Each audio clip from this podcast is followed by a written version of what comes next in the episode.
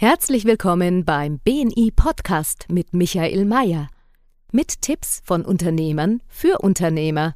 Mit Erfahrungen aus der Praxis, wie Unternehmer nach der Philosophie „Wer gibt, gewinnt" leben und dadurch mehr Geschäft und Umsatz machen.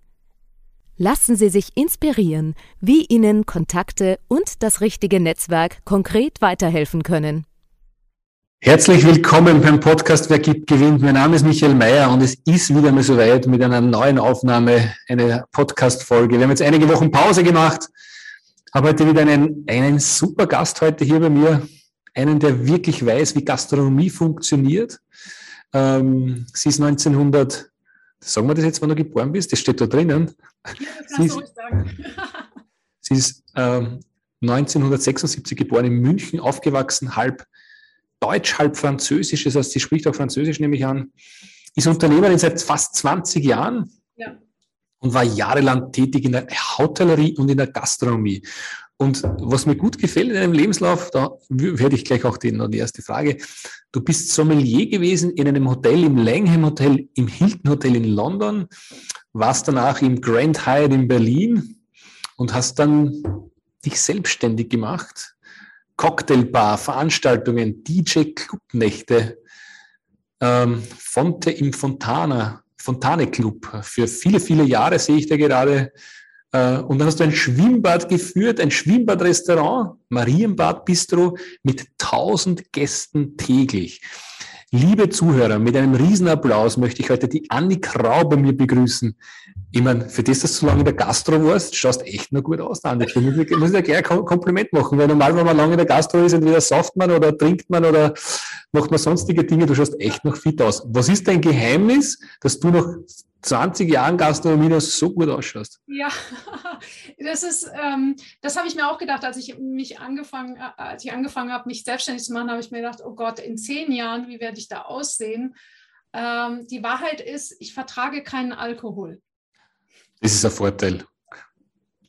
Ich habe selber auch in einer Cocktailbar gearbeitet mit so 20 Jahren und ich kann mich so erinnern, wenn du so 10 Stunden lang Vollgas gibst hinter dem Tresen, da freut man sich schon über das eine oder andere Achterl oder auf den einen oder anderen Caipirinha, weil dann geht es gleich um ein Stück leichter. Wenn man das über längere Zeit macht, ist man irgendwann einmal Alkoholiker. Ich habe es vorher geschafft, auszusteigen. Ja. Aber wenn man den Alkohol nicht verträgt, ist natürlich cool. Annick, sag mal ganz kurz, du bist irgendwo in die Gastronomie oder Tourismus reingerutscht. Was war das Ausschlaggebende? Was war das Erlebnis, dass du dort aufgeschlagen bist? Oh, ich bin als ich in das Thema Essen reingerutscht bin, da hatte ich noch die Windeln an, weil mein Bruder, der hat nämlich, als meine Eltern nicht da waren, für uns Plätzchenteig zusammengemischt und den haben wir dann zusammen vernascht und ich muss irgendwie, was weiß ich, hatte meine Nachtwindel an, das muss irgendwie 3 gewesen sein oder sowas. Und da habe ich gecheckt, alles klar, das ist cool, wenn du kochen kannst. Und das war immer mein Herzensthema. Und mein Stiefvater, der übrigens der größte Apotheker Deutschlands war und nacheinander immer wieder die größten Apotheken Europas eröffnet hat, der hat mich unglaublich gefördert. Der hat irgendwann mal zu mir gesagt, ein Urbayer, Annick, du kannst doch kochen. Wir haben da hier die Eröffnung von, was weiß ich, mach das halt. Und dann sage ich, okay, mache ich halt. Und auf einmal hatte ich einen Partyservice. Und das habe ich parallel zum Studium gehabt. Beim Studium hatte ich halt noch das gemacht, wo ich dachte, das muss man halt so machen und habe Architektur studiert, aber das hat mich nicht so richtig, ich habe es halt gemacht, wie man zur Schule geht. Aber ich war nicht mit dem Herzen dabei und ich habe mich halt irgendwann dabei erwischt, wie ich gemerkt habe, wie ich mich vorm nächsten Praktikum drücke und andere Leute total begeistert erzählen, wie sie jetzt ein Praktikum in Spanien haben, in irgendeinem Architekturbüro. Und ich habe immer überlegt, wie ich so ein Praktikum erschwindle, wie ich das fälschen kann, weil ich keinen Bock habe darauf.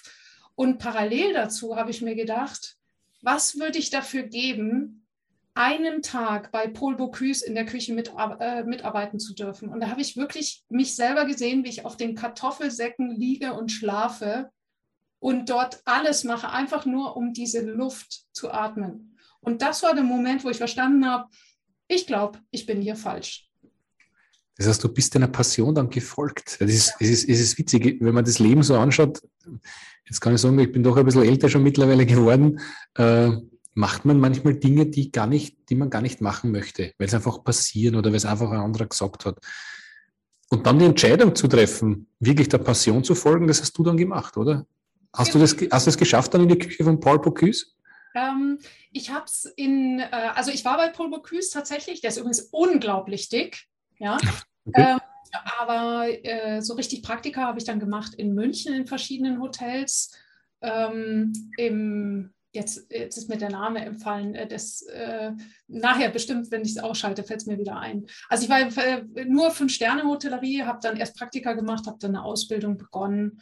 Ja, und dann ging es los. Damals gab es leider diese ganzen tollen Studiengänge noch nicht. Ich hatte nur die Auswahl, gehst du in die Schweiz und sagst du deinen Eltern nach dem Studium, okay, jetzt dürft ihr nochmal 25.000 Schweizer Franken pro Semester berappen, weil die Tochter jetzt eine neue Idee hat. Oder ich mache eine Ausbildung ganz klassisch zur Hotelkauffrau und das habe ich dann gemacht. Sehr cool, also Gratulation. Also ich finde es cool, weil ich glaube, in der Gastronomie kann man irrsinnig viel lernen. Also ich kann nur jedem jungen Menschen empfehlen, einmal in einer Gastronomie gearbeitet zu haben, wo wirklich viel los ist, wo wirklich was weitergeht. Also da lernst du wirklich zu arbeiten. Ganz, ganz wichtig. Also die Ausbildung war dann auch, ich habe das sozusagen entgegengesetzt zu den meisten gemacht. Die meisten machen zuerst die Ausbildung und merken dann, oh, so ist also Arbeitsleben. Ich brauche wirklich, dann studiere ich lieber, weil dann habe ich mehr Gestaltungsmöglichkeit. Bei mir war es umgekehrt, dass ich wusste, okay, ich habe schon einen kleinen Partyservice geführt. Ich habe mich da noch nicht, professionell genug gefühlt, weil ich habe mir ja alles selber beigebracht. Ja? Ich habe nicht mal gewusst, welche Gläsergröße für was ist. Und der Witz war, dadurch, dass ich in Frankreich viel auf dem Land war, zu meiner Zeit war das so, dass den Weißwein aus kleinen Gläsern getrunken haben und den Rotwein aus großen. So bin ich aufgewachsen. Ja? Und dann komme ich nach München, habe es natürlich ständig falsch gemacht, wusste nicht, wieso diese Warmhalteteile heißen, Shaving Dish, was ist das? Und dann habe ich eben gesagt, okay, ich muss es lernen und habe eben gesagt, ich wusste, warum ich diese Ausbildung mache. Ich wusste, ich möchte mich eines Tages selbstständig machen und davor will ich lernen. Und so bin ich in die Ausbildung gegangen und später halt ins Ausland und da hatte ich wirklich die beste Zeit. Im Ausland hattest du die beste Zeit? Überhaupt. Also die Ausbildung war klasse. Ich durfte schon einen Teil meiner Ausbildung im Ausland machen, im Hilton Paris. Wow. Da wurden also von 100 Azubis wurden 2 ausgewählt. Die konnten sich dann europaweit ein Praktikum aussuchen. Und in Paris, Thema Netzwerken, habe ich die Kontakte bekommen nach London. Und dann bin ich direkt nach meiner Ausbildung nach London. Und dazu, das sage ich auch jedem, Sommelier durfte ich dort machen, weil das dort kein geschützter Begriff ist. Ich habe mir alles selber beigebracht, beziehungsweise meine Mutter hat mir das beigebracht. Meine Mutter hat einfach ein großes Weinwissen. Wie gesagt, sie ist eine Französin und ich bin quasi im Weinberg aufgewachsen. Und ja, das hat wohl gereicht. Der General Manager damals war ein Master auf Wein, also der wusste schon, worum es geht. Der hat mich geprüft und hat gesagt, ist okay. In England ein bisschen leichter, ist mir auch bewusst. Ich habe auch einige Zeit in London gelebt und ich habe es geliebt. Ich habe London geliebt. Ich liebe es heute noch immer. Ich fliege immer unheimlich gern dorthin. Du, sag mal ganz kurz, und dann hast du dann das Angestellten-Dasein beendet und hast dann mit Cocktailbar-Veranstaltungen, DJ-Clubnächte gemacht. Ich habe immer Leute bewundert, die so Clubs geführt haben, weil die waren mitten im Partygeschehen drinnen. Nur coole Leute herum und am Ende des Tages ist die Geldbörse nicht zugegangen. Viel Bargeld, das war immer cool. Wenn man so in der Früh dann die Geldscheine schlichtet, das hat mich immer fasziniert. Ja, so ist es, ja. Was soll ich sagen? Ist es so? Ja, ich meine, es ist schon ein Umstieg gewesen, vom feinen Hotel dann in die Partynacht zu gehen. Was waren deine wichtigsten Learnings damals? Und du hast es ja von 2003 bis 2016 geführt, das sind ja doch 13 Jahre. Hat man dann irgendwann einmal genug gehabt, vor dem Trubel immer in der Nacht zu arbeiten? Oder was war der Grund dann, ein Schwimmbad-Restaurant zu übernehmen?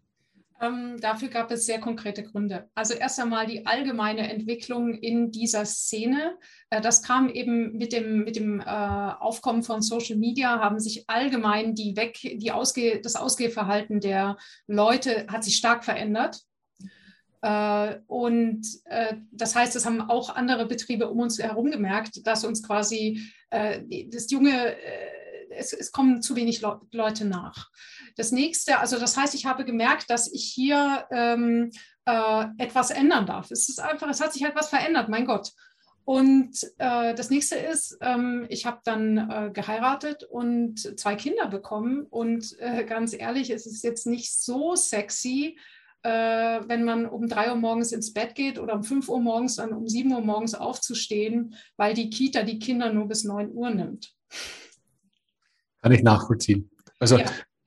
Und Marienbad-Bistro auch für einige Jahre, und jetzt ist 2021 und du hast dann das Bistro aufgegeben und jetzt magst du Beratung, genau. Berater als Gast in Gastronomiebetrieben und Ferienimmobilien. Das ist ja auch nochmal ein Umstieg von einem operativen Geschäft, wo wahrscheinlich im Sommer 7 Tage die Woche Vollgas ist, wenn es schönes Wetter ist, auf die Beratung umzusteigen. Das ist ja irgendwie doch ein Gegensatz. Was hat dich dazu bewogen? Ich merke, dass was immer ich auch tue, ist, ich mache das so, wie wir laufen. Also wir machen jetzt ja nicht so, dass wir einen Schritt machen und dann den zweiten Schritt, sondern es passieren ja dabei immer 2 Dinge parallel. Und so ist es auch bei mir. Das heißt, während ich meine Ausbildung gemacht habe, habe ich schon gewusst, ich möchte langfristig mich wieder selbstständig machen. Als ich die Cocktailbar hatte, wusste ich, okay, jetzt es verändert sich. Du musst dir was suchen. Das heißt, parallel haben wir noch einen Betrieb gesucht, der zu unserer familiären Situation besser gepasst hat. Und dann ist dieser Wunsch gewachsen, dass ich gesagt habe, okay, wir sind hier der einzige Betrieb weit und breit, der kaum Mitarbeiter sucht, sondern die Mitarbeiter kommen zu uns, obwohl wir, kurz gesagt, eigentlich nur eine größere Pommesbude sind. Ich habe Lust, mein Wissen zu teilen und ich möchte Berater werden. Das ist mein Traum. Und das kam so parallel und dann kam Corona und hat das Ganze einfach irre beschleunigt. Das glaube ich dir. Aber ich glaube, das ist ein wichtiges Learning, was du vielleicht teilen kannst. Wie viele Mitarbeiter habt ihr da gehabt? Und wenn du sagst, die sind zu euch gekommen, anstatt ihr müsst werben, dass sie zu euch kommen. Ich glaube, in der Gastronomie ist es ja nicht so, dass die Leute die Tür einrennen, sondern es ist eher umgekehrt. Was habt ihr konkret gemacht, dass die Leute den Weg zu euch gefunden haben und bei euch arbeiten wollten? Was habt ihr gemacht? Also wir hatten bis zu 50 Mitarbeiter während der Bundesgartenschau. Ansonsten normalerweise so pro Betrieb so ein Stammteam von 20 bis 30 Leuten. Ja? Was haben wir anders gemacht? Ich habe 2019 einen Wendepunkt gehabt. Da war ich am Ende, mein Mann und ich beide total überarbeitet, Schnauze voll. Und haben wir gesagt, es muss sich wirklich was verändern. Und dann habe ich ein Persönlichkeitsseminar besucht, habe angefangen in meinem Fall mit NLP und zwar nicht mit dieser Variante verkaufen, sondern bleib bei dir selbst. Und der entscheidende Unterschied war, ich habe aufgehört, an meinen Mitarbeitern rumzufrickeln, sondern ich habe angefangen, an mir selbst zu arbeiten. Und das ist etwas, was ich jedem Unternehmer und Unternehmerin nur ans Herz legen kann. Veränder dich im Innen, dann verändert sich alles im Außen. Annick, das klingt immer so schön. Es klingt immer, verändere dich im Innen, verändere dich selbst, veränderst du die Welt. Konkret, was hast du denn verändert? Ja, danke. Bist du 5 Uhr wach geworden und hast dann einfach gesungen den ganzen Tag? Oder was war's? Was war's ganz konkret? Ich höre das immer so oft auch in Videos. Ja, verändere dich innerlich und dann wird alles anders. Was macht man konkret? Was ich so? Gib uns ein bisschen eine Inspiration konkret. Ja, also ich bin nach dem, erstmal das Seminar hat mir natürlich geholfen, da meine eigenen Glaubenssätze erstmal wahrzunehmen und in Frage zu stellen. Ja, das finde ich, ist erstmal der erste Schritt, so die ersten Gedanken, also sich sozusagen selber beim Denken zuzugucken. Das habe ich gemacht, indem ich angefangen habe, morgens zu meditieren. Ja, 5 Minuten oder ich habe auch ein bisschen gemogelt. Ich habe das oft zum Einschlafen gemacht, was man ja nicht soll. Aber ich habe einfach danach immer super geschlafen und geholfen hat es mir auch. Ja? Also deswegen sage ich auch, darf jeder seinen Weg finden. Es ist einfach, ich finde es wichtig, dass wir verstehen, dass unser Gehirn auch Training braucht und zwar tägliches Training. Und gerade als Unternehmer. Annick, was hast du geändert? Du hast zu meditieren begonnen, was hast du noch geändert? Ja, okay. Du grinst mir schon so, weil du sagst, ja, jetzt konkret. Ja, entschuldige, wenn ich das noch einschiebe. Es ist mir ganz, ganz wichtig, dass jeder darf da sein eigenes finden. Es geht jetzt nicht unbedingt darum, genau das zu tun, was ich gemacht habe. Aber ansonsten, ja, habe ich einfach so ein bisschen dadurch, dass meine Wahrnehmung geschärft war, habe ich plötzlich das, was ich den ganzen Tag tue, auch selber anders wahrgenommen. Also das heißt, durch die Meditation habe ich plötzlich, wenn ich etwas gesagt habe, vielleicht gespürt, dass ich dabei ein Gefühl der Angst habe oder dass ich direkt in der Situation gespürt habe, oh, ich bin jetzt gerade unter Druck, ich handle unter Druck. Ist das gut? Möchte ich das jetzt so haben oder will ich das vielleicht ändern? Das war eigentlich das Einzige. Alles klar. Sehr gut. Ich meine, 30 Mitarbeiter zu führen, da hat man sicher auch einiges zu tun. Was gibt es denn da für Learnings oder gute Geschichten, wo du sagst, das hätte ich können anders machen, beziehungsweise ist mir sehr gut gelungen in der Führung der Mitarbeiter? Das ist dieses, Als ich in das Seminar gekommen bin, dann sagte mir der Trainer direkt, das war Mark Plätzer, einer der besten NLP-Trainer Deutschlands, der sagte mir, Annick, du hast solche Ängste, das ist total krass. Und ich so, was? Ja, gerade ich, weil ganz viele Leute haben mir immer gesagt, du bist so eine mutige, starke Frau und wäre ich mal so wie du. Und ganz ehrlich, ich gehe auch vor ein Publikum vor 1000 Leuten und das ist okay für mich. Ich dachte immer, ich hätte keine Angst. Und dann habe ich saß ich dann da und sagte, stimmt gar nicht, stimmt gar nicht. Und mit der Zeit habe ich es dann halt gemerkt. Und mein großer Bruder hat mir immer gesagt, Annick, Angst ist kein guter Ratgeber. Und mir wurde einfach immer mehr bewusst, dass die Angst bisher mein Ratgeber war. Wenn jetzt zum Beispiel ein Mitarbeiter nicht so richtig läuft, ja, und plötzlich, ja, der macht halt, was weiß ich, die Motivation stimmt nicht und sonst was, dann hatte ich immer dieses Thema, ja, aber ich habe doch nicht genügend Mitarbeiter, den kann ich doch jetzt nicht rausschmeißen, weil dann werden meine anderen Mitarbeiter mehr belastet. Das ist Angst. Oder wir werden dann noch weniger sein. Oh, gleiches Thema, wie wenn jetzt zum Beispiel jemand im Online-Chapter, wenn man merkt, irgendwas stimmt nicht in der Teamzusammensetzung, dann eben auch zu sagen, ich denke jetzt, ich habe den Fokus nicht mehr auf den einen und das ist jetzt ganz konkret, was habe ich geändert? Ich hatte vorher immer den Fokus auf den einen, sozusagen, was kann ich jetzt tun und was droht hier? Und was ich jetzt mache ist, ich gucke auf die ganze Gruppe, die derweilen daneben steht und sage, was für ein Signal sende ich, wenn ich jetzt bei dieser einen Person so handle? Was ist das für ein Signal für die restliche Gruppe? Und das kann ein Team sein, sowohl in der Arbeit als auch in einem Chapter, als auch in der Familie. Alles klar. Wie findet man derzeit gute Fachkräfte, ohne dabei das Team zu belasten? Weil jetzt ist, glaube ich, bist du in der Beratung und, glaube ich, eine der größten Themen in der Gastronomie ist, gute Fachkräfte zu finden.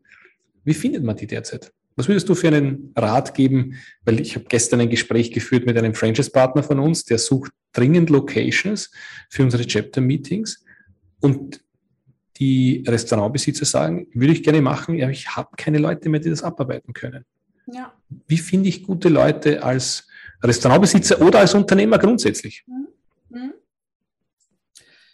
Ganz simpel, da sage ich, wenn man sich mal vorstellt, was macht man eigentlich, wenn man ein schönes Vollbad nehmen will? Was machst du dann als erstes? Also außer, dass du dich ausziehst. Aber was machst du mit der Badewanne, wenn du da Wasser einlassen willst? Was machst du als erstes? Ich stöpsel den Stöpsel rein, dass nicht ausläuft. Du steckst den Stöpsel rein. Und das ist der Punkt, den ich ganz oft sehe, wenn ich jetzt Gastroberatung mache, ist, dass die Leute also wie wild oben am Wasserhahn drehen, so nach dem Motto, da müssen jetzt Mitarbeiter rauskommen und leider Gottes mittlerweile tröpfelt es dann nur noch. Aber sie gucken nicht, ob unten der Stöpsel drin ist. Das heißt, bevor oder parallel wir überhaupt uns Gedanken machen können, wie wir Mitarbeiter finden und binden können, müssen wir ganz, ganz dringend schauen, okay, wie ist die Struktur im Unternehmen?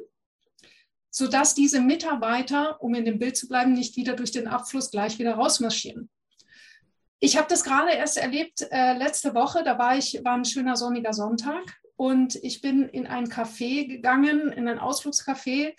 Das war von einem ganz, ganz großen Anbieter, der in Deutschland mehrere ganz, ganz große Filialen hat mit wirklich schönen Cafés, mit einem tollen Tortenangebot und so weiter. Und dieses Café war erst vor 2 Monaten eröffnet worden. Man könnte also sagen, ein absoluter Profi. In dem Café waren auch wirklich genügend Leute. Das heißt, es standen allein hinter der Kuchentheke mit Selbstbedienung, standen 4 Leute, haben die Gäste bedient, plus eine Person ist rumgelaufen. So, jetzt, ich habe Fotos gemacht davon, weil ich diese Firma auch ansprechen werde. Ich werde dir die Fotos schicken von der Länge der Schlange, weil ich stand 1 Stunde in der Schlange. Es waren 50 Leute vor mir. Nur dafür, um ein Stück Kuchen und eine Tasse Kaffee zu bekommen.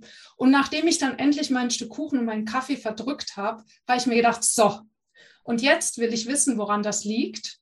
Und habe mich neben den Tresen gestellt. Und ich habe, glaube ich, 2 Minuten gebraucht, um zu erkennen, was hier hakt. Und da würde ich einfach sagen, das ist immer dieser Blick von außen. Ich kann ja auch sagen, was es gewesen ist. Es ist nämlich ganz, ganz simpel in dem Fall. Die Kellnerin war total, also die da den Kuchen rausgeholt hat, die war total engagiert. Die ist wirklich geflitzt wie sonst was. Aber die musste Kilometer zurücklegen, weil ihr die Ablagefläche direkt bei der Kühltheke gefehlt hat. Das heißt... Und die war noch zu weit weg von der Kasse. Das heißt, die hat die Gäste an der Kasse bedient. Die haben mir dann meinetwegen gesagt, okay, wir möchten gerne einmal Apfel, einmal Mohn, einmal Käsekuchen. Dann ist die also zum Kuchenbuffet 3,50 Meter entfernt gelaufen und musste jetzt die erste Torte rausheben, über Kopf auch noch, und hatte dann keine Abstellmöglichkeit. Das heißt, sie läuft 3,50 Meter zurück, stellt es ab, holt das erste Stück Kuchen raus. Bringt es wieder zurück, wieder über Kopf, wieder den nächsten Kuchen wieder. Das heißt, allein für eine Bestellung mit 3 Stück Kuchen musste die 3 mal 3,50 Meter rennen. Liebe Zuhörer, wenn ihr Gastronomiebetriebe kennt, wo es ähnlich ist, die Annick Rau hier bei uns im Call kann denen helfen, mehr zu verkaufen, schneller zu verkaufen und die Kunden noch zufriedenzustellen. Liebe Annick, jetzt passt es perfekt rein. Was ist dein Empfehlungswunsch? Also wir sind hier im Wer gibt, gewinnt Podcast und es geht darum, zu helfen, zu geben. Und wir haben einige Zuhörer, die definitiv viele Kontakte haben. Was wäre ein Wunschkontakt für dich? Also ein absoluter Traum und Herzenswunsch. Ich habe ja schon gesagt, ich bereite immer parallel sozusagen meinen nächsten Step vor. Ich habe den großen Traum, Speaker zu sein mit meinem Herzensthema. Und da geht es eben darum, ein wertschätzendes Umfeld für Mitarbeiter zu schaffen. Und dafür habe ich in meiner Vergangenheit, in meinem Betrieb, die Gehälter offengelegt. Und wir haben nicht nur die Gehälter offengelegt, sondern wir haben auch ermöglicht, dass die Mitarbeiter die Gehälter füreinander verhandeln. Das bedeutet, wir haben erst eine Person gefragt, okay, was möchtest du, seine Wünsche aufgenommen. Diese Person hat eine Vertrauensperson benannt. Und mit der sind wir in Verhandlung gegangen. Was ist dadurch passiert? Nämlich, diese Person, also ein Kollege, hat für einen Kollegen das Gehalt verhandelt und ist dadurch in die Situation gekommen, ins Geben zu kommen. Das heißt nämlich, wir standen dann irgendwann da und haben gesagt, ja Mensch, weißt schon, dass du jetzt gerade deinem Kollegen ein wesentlich höheres Gehalt verhandelt hast, als du selber bekommst. Und dann hat mir die Mitarbeiterin gesagt, ja, ich weiß, aber ich habe die und die anderen Vorteile und die sind mir jetzt bewusst geworden. Und der Kollege, der muss jedes Wochenende reinkommen, ich kann meine Arbeitszeit frei wählen. Das ist mir dieser enorme Unterschied wert. Und mittlerweile werde ich angesprochen von Betrieben, die sagen, wir möchten das auch. Ist vollkommen egal, ob es Gastronomie ist oder ein anderer Betrieb. Und ich bin auf die Recherche gegangen bei BNI und habe mal geguckt, also bin in die Facebook-Gruppe gegangen und habe gesagt, ich suche Kontakt zu Firmen, die das schon gemacht haben, die schon ihre Gehälter offengelegt haben. Und vielleicht weißt du es, wie schnell und wie viele Reaktionen man normalerweise bekommt, wenn man so ein Gesuch in die Facebook-Gruppe schreibt. Also 50 ist da keine Seltenheit. Ich habe 0 bekommen. 0. Das heißt, es scheint bis jetzt keine Betriebe zu geben, die sich das bis jetzt getraut haben. Und das ist mein Herzenswunsch. Ich möchte Vorträge halten. Jetzt sage ich endlich mal, was ich will. Ja? Ich möchte Vorträge halten zu dem Thema Gehälter offenlegen, weil ich darüber sprechen kann, wie es ist, wenn man diesen kompletten Prozess geht. Und ich kann nur sagen, es ist der Wahnsinn. Also was dann im Team passiert und was mit dem Betrieb passiert und was das für eine Entlastung für einen persönlich bedeutet und was das für die steigenden Gewinne bedeuten kann, das ist enorm. So, jetzt sind einige Themen genannt worden. Danke sehr, Annick, für den Empfehlungswunsch. Wichtig ist für uns, für euch Zuhörer, die Annick ist auch Gründerin des Chapters Henriette Herz, wo sie derzeit Chapterdirektorin ist. Sie war die erste Person und das ist ein Online-Chapter.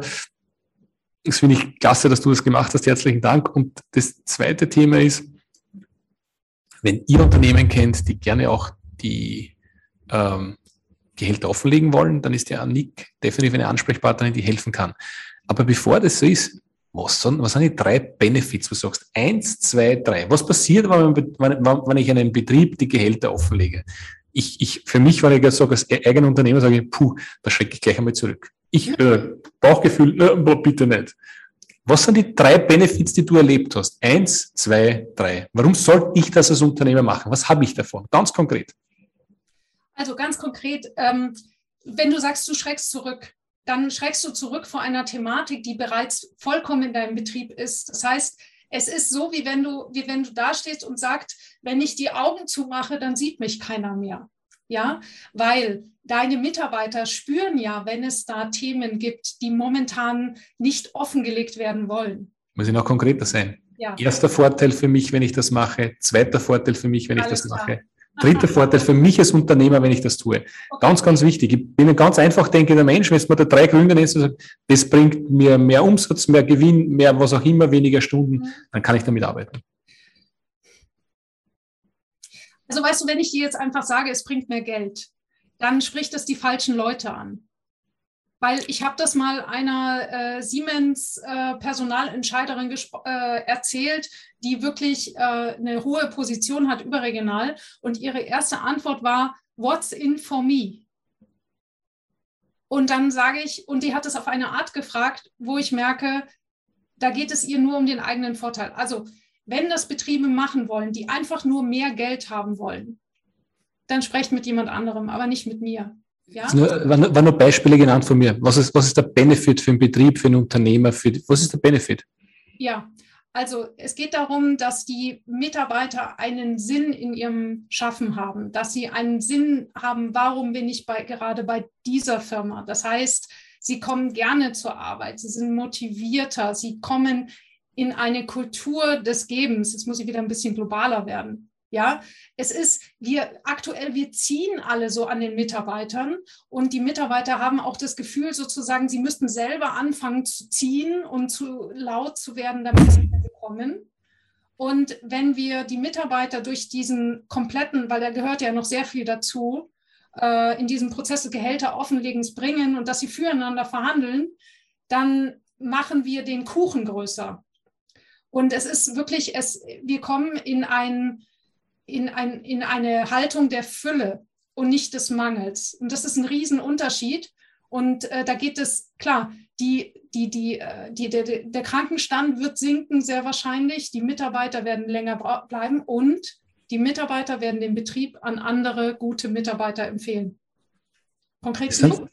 Das sind schöne Benefits. Ja. Wenn ich das nochmal zusammenfassen darf, ist mehr Transparenz im Betrieb. Mehr Transparenz heißt, in meinen Worten jetzt, dass die Mitarbeiter andere Mitarbeiter anwerben, weil es so cool ist im Betrieb und ich habe kein Problem, einen neuen Mitarbeiter zu finden. Wenn das auslöst, klingt das schon mal spannend für mich, weil jeder wachsende Betrieb braucht gute Leute und das ist die größte Herausforderung in der heutigen Zeit als Unternehmen, die richtigen Mitarbeiter zu finden. Mit den richtigen Mitarbeitern wird jedes Unternehmen unschlagbar und dann noch die richtige Kultur dazu hebt man ab. Ja, nur eben, wenn jemand das Gefühl hat, er kann sich das Thema Gehälter offenlegen, einkaufen wie ein Kickertisch, dann wird das genauso wirksam sein. Mhm. Danke für die Klarheit an dieser Stelle, Annick. Herzlichen Dank. Ich könnte noch stundenlang mit dir weiterreden, weil das einfach Themen sind, die mich alle selber auch sehr, sehr brennend interessieren. Ich will noch ein Thema auch noch ansprechen für unsere Zuhörer. Bei dir steht drin, ich zeige Ferienwohnungsvermietern, wie sie auch im November die Hütte vollkriegen. Sehr transparent. Also für alle, die eine Ferienwohnung haben und so Löcher drin haben, gib uns noch einen Tipp, was wir machen können, beziehungsweise wie du den Ferienvermietern helfen kannst und wie sie dann mit dir in Kontakt treten können dazu. Also ganz simpel erstmal, wir haben einen fertigen Online-Kurs, wo in 8 Stunden so die absoluten Basics erklärt werden. Dazu gibt es zusätzlich einen Online-Kurs mit Live-Calls, die man dazu buchen kann, oder man geht direkt in die 1:1 Beratung mit mir und ich hole die Leute da ab, wo sie stehen. Genau. Und konkreter Tipp ist, du hast wirklich eine halbe Sekunde Zeit, um zu überzeugen. Das heißt, es ist sehr, sehr wichtig, in welcher Reihenfolge und welche Qualität deine Fotos haben. Das ist ein schöner Tipp. Ich habe selber auch eine Wohnung, die ich immer wieder vermiete. Danke. Also das ist schon mal wichtig. In welcher Reihenfolge sind die Fotos drin? Weil wenn man sich selber in die Lage versetzt, der erste Eindruck ist das, wo man hängen bleibt oder nicht. Das erste Bild, oder? Das ist wie Tinder. Das kennst du ja vielleicht, wenn du eine Wohnung suchst. Ich kenn Tinder nur von Freunden. Ja, natürlich. Wirklich? Ja, aber du weißt, du kennst es, dass die Leute dann so sagen, so Tinder ist dieses weiter. Ja. Und wenn man eine halbe Stunde auf Booking oder Airbnb verbracht hat, dann macht man auch nur noch so, weil es ist so viel. Ja, und da hat eben, also eine halbe Sekunde, das wäre schon Maximum, die dir reichen. Und deswegen ist auch zum Beispiel die Überschrift. In der Überschrift müssen sofort, so wie auch hier, es muss sofort verständlich sein, was sind die Highlights dieser Wohnung. Mhm. Sehr cool. Herzlichen Dank, liebe Annick. Liebe Zuhörer, wenn ihr mit der Annick in Kontakt treten wollt, ihr habt hier ihre Website-Adresse drauf, annickrau.de. Wir werden das natürlich auch in den Shownotes nochmal verlinken. Da gibt es einiges, was jeder, der Mitarbeiter hat oder eine Ferienwohnung hat, definitiv profitieren kann. Wir sind fast am Ende angelangt unseres Podcasts. Annick, bist du offen für ein paar Fragen, die ich dir noch stelle zum Fragen-Wordrap? Bist du bereit dazu? Na klar.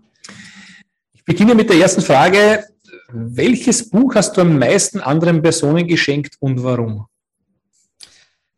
Aktuell verschenke ich ganz gerne das Buch Denken hilft zwar, nützt aber nichts, weil es zeigt, dass wir überhaupt nicht objektiv entscheiden. Wiederhol einmal. Denken hilft zwar, nützt aber nichts. Gut, das muss ich mal gleich aufschreiben. Ja, der Titel klingt schon mal spannend. Ja. Welchen Kauf eines Produktes oder einer Dienstleistung im Wert von 100 Euro oder weniger hat dich in den vergangenen 6 Monaten positiv beeinflusst oder dein Leben positiv beeinflusst? Was hast du gekauft, was 100 Euro und weniger gekostet haben, wo du sagst, das war einfach eine coole Investition, das hat mir weitergeholfen?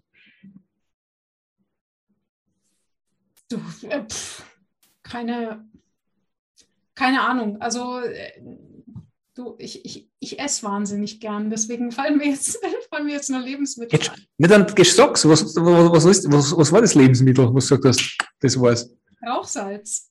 Bitte? Rauchsalz. Rauchsalz. Nicht schlecht. Ja. Was bedeutet Geld für dich? Möglichkeiten. Welchen Rat würdest du jungen Unternehmern geben, die jetzt gerade ihre Firma gründen? Geh zur BNI. Warum?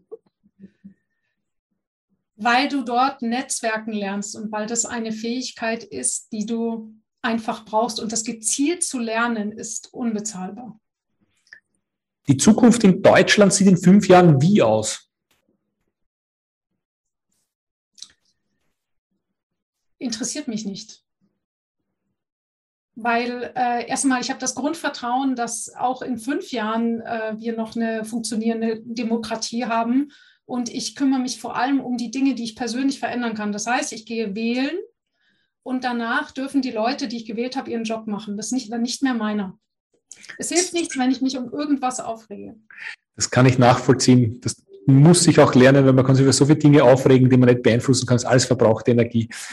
Darauf kann ich nicht verzichten. Also da fällt mir immer der Kaffee am Morgen ein, aber natürlich auf meine Kinder und so weiter. Also mein Mann, meine Kinder. Aber es ist so in der Wahrnehmung morgens ist es der Kaffee. Mein größtes Vorbild ist oder war? Oh, Elisabeth Kübler-Ross.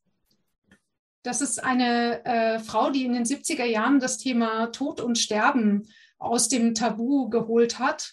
Außerdem Bodo Janssen, der Obstalsboom-Gründer,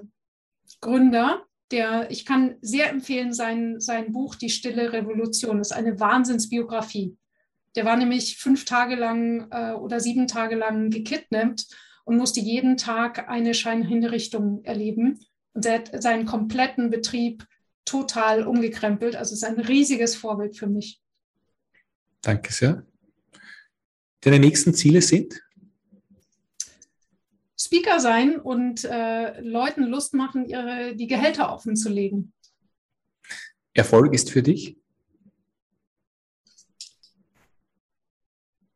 Andere zu begeistern. Annick, es war mir ein Volksfest mit 3E mit dir gesprochen zu haben. Also es war echt cool. Nehme ich einiges mit. Also, danke. Nochmal die Zuhörer, Empfehlungswunsch sind Betriebe, die gerne ihre Gehälter offenlegen wollen und dadurch ein besseres, stärkeres Team schaffen wollen und anziehend sein wollen. Ja. Wir haben da Annick ihre Daten in den Shownotes nochmal verlinkt. Sie freut sich natürlich auf Kontaktaufnahme, Empfehlungen in diesem Bereich. Und ich möchte nochmal alle mitnehmen auf die Reise, wenn wir einer Person pro Tag weiterhelfen. Das ist so echt mein Ansatz. Einer Person pro Tag weiterhelfen, mit einem Kontakt, mit einer Empfehlung. Vielleicht auch einen Rat zu geben oder nur zuzuhören, dann können wir die Welt zu einem besseren Platz machen. Und Annick, du hast es definitiv gemacht, du hast ein BNI-Chapter gegründet und du hast das Leben von allen deinen Mitgliedern in deinem Chapter schon positiv beeinflusst. Dafür möchte ich mich bei dir bedanken, dass du die extra Meile hier gegangen bist. Ich würde mich freuen, wenn du nach Wien kommst, schau bei mir vorbei im Büro auf ein gutes Wiener Schnitzel. Das ist wirklich Exzellenz bei uns beim Wirten um die Ecke. Und liebe Zuhörer, wenn ihr Kontakt habt zu Restaurantbesitzern, Ketten oder Restaurantketten, wo ihr seht, da läuft es nicht rund im Service, da geht noch einiges. Die Annick kann euch definitiv helfen. Annick, die letzten Worte gehören natürlich dir. Oh, danke sehr. Ich möchte eine Lanze brechen zum Thema Online-Netzwerken, weil ganz viele Leute sagen, da geht doch so viel verloren. Meiner Meinung nach wird da auch ganz viel gewonnen. Man darf nur wissen, wie. Definitiv. Wer dazu was wissen möchte, gerne Kontakt. Sehr gut. Online oder offline? Am Ende des Tages geht es darum, uns gegenseitig weiterzuhelfen. Ja. Es ist nur das Medium unterschiedlich, aber das Prinzip ist immer noch dasselbe. Liebe Zuhörer, das war wieder eine Folge für Wer gibt, gewinnt. Jetzt wieder häufiger. Wir machen jetzt wieder mehr Folgen. Wir haben wieder nachbesetzt bei uns im Team. Sollte euch das, was ihr heute gehört habt, gefallen haben, dann liked uns, shared uns, sprecht darüber, gebt uns Sterne. Was kann man da machen? Einfach drüber reden. Weiterempfehlen hast du vergessen. Bitte? Weiterempfehlen. Weiterempfehlen, danke sehr, natürlich auch weiterempfehlen. Wenn es irgendwas gibt, was nicht passen sollte, dann freue ich mich natürlich über Feedback, weil Feedback ist das Futter der Champions. Lieber Annick, herzlichen Dank. Grüße nach Deutschland. Mein Name ist Michael Mayer von BNI, wo sich Kontakte in Kontrakte verwandeln. Danke sehr.